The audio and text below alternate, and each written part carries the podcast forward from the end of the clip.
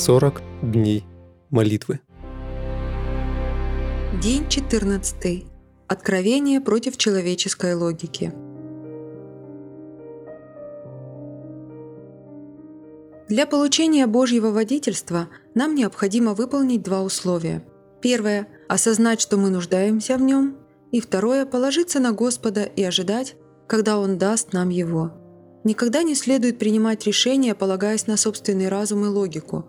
Например, давая ученикам великое поручение, Иисус сказал им «Итак, идите, научите все народы, крестя их во имя Отца и Сына и Святого Духа, уча их соблюдать все, что я повелел вам, и все, я с вами во все дни до скончания века. Аминь».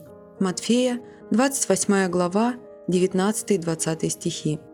Обычная человеческая логика или логика плоти придет к заключению, что Евангелие должно быть проповедано во всех поселениях, в которых побывают апостолы. Однако речь шла о другом. Ученики нуждались в Божьем водительстве относительно того, где и когда им проповедовать. Ученики не должны были идти проповедовать Евангелие до тех пор, пока не получат откровение от Бога, куда направляться. Это хорошо видно на примере миссионерского путешествия Павла, описанного в книге «Деяний». Пройдя через Фригию и Галатийскую страну, они не были допущены Духом Святым проповедовать Слово в Асии. Дойдя до миссии, предпринимали идти в Вифинию, но Дух не допускал их. Миновав же миссию, сошли они в Трааду, и было ночью видение Павлу. Предстал некий муж, македонянин, прося его и говоря, «Приди в Македонию и помоги нам». После сего, видя тотчас мы положили отправиться в Македонию, заключая, что призывал нас Господь благовествовать там. Деяние, 16 глава, с 6 по 10 стихи. Они собирались отправиться в Асию, но Святой Дух не разрешил. Потом они решили пойти в миссию, в Вифанию. Но Дух снова запретил им это делать. После этого Дух дал Павлу видение, в котором повелел отправиться в Македонию. Они сразу же последовали указанию и проповедовали там Евангелие. Подобно ученикам, мы должны научиться уповать на Божье водительство в нашей жизни и служении Ему. Я служу пастором многие годы и могу подумать, что знаю, чего хочет от меня Господь, но это опасная позиция. Я всего лишь ученик великого пастыря Иисуса и должен следовать его указаниям как пастор, а не выполнять то, что считаю необходимым. Для этого нужно учиться ждать Господнего водительства. Вот что Давид говорит по этому поводу. «Направь меня на истину Твою и научи меня, ибо Ты Бог спасения моего, на Тебя надеюсь всякий день». Псалом 24, 5 стих.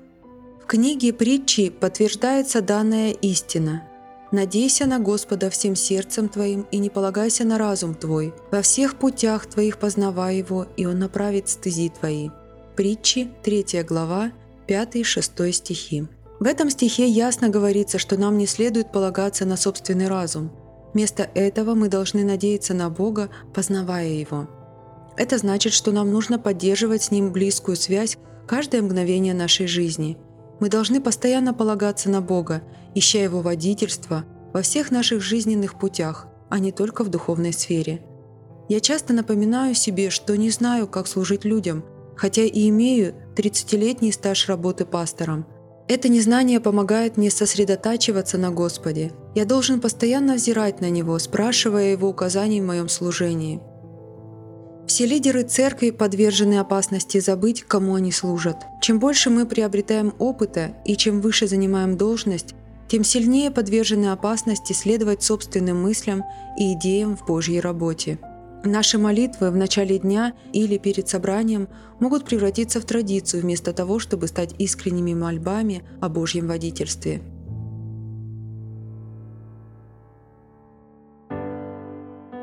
Личные размышления и обсуждения. Какие два условия для получения Божьего водительства необходимо выполнить? Безопасно ли следовать человеческой логике, ища Божьих указаний? Почему да или почему нет? Приведите пример, когда человеческая логика привела учеников к неправильному исполнению Божьих указаний. Какой опасности подвержены те, кто служит Богу многие годы? Как можно избежать этой опасности? Молитвенное задание. Обратитесь к вашему молитвенному партнеру и обсудите тему дня.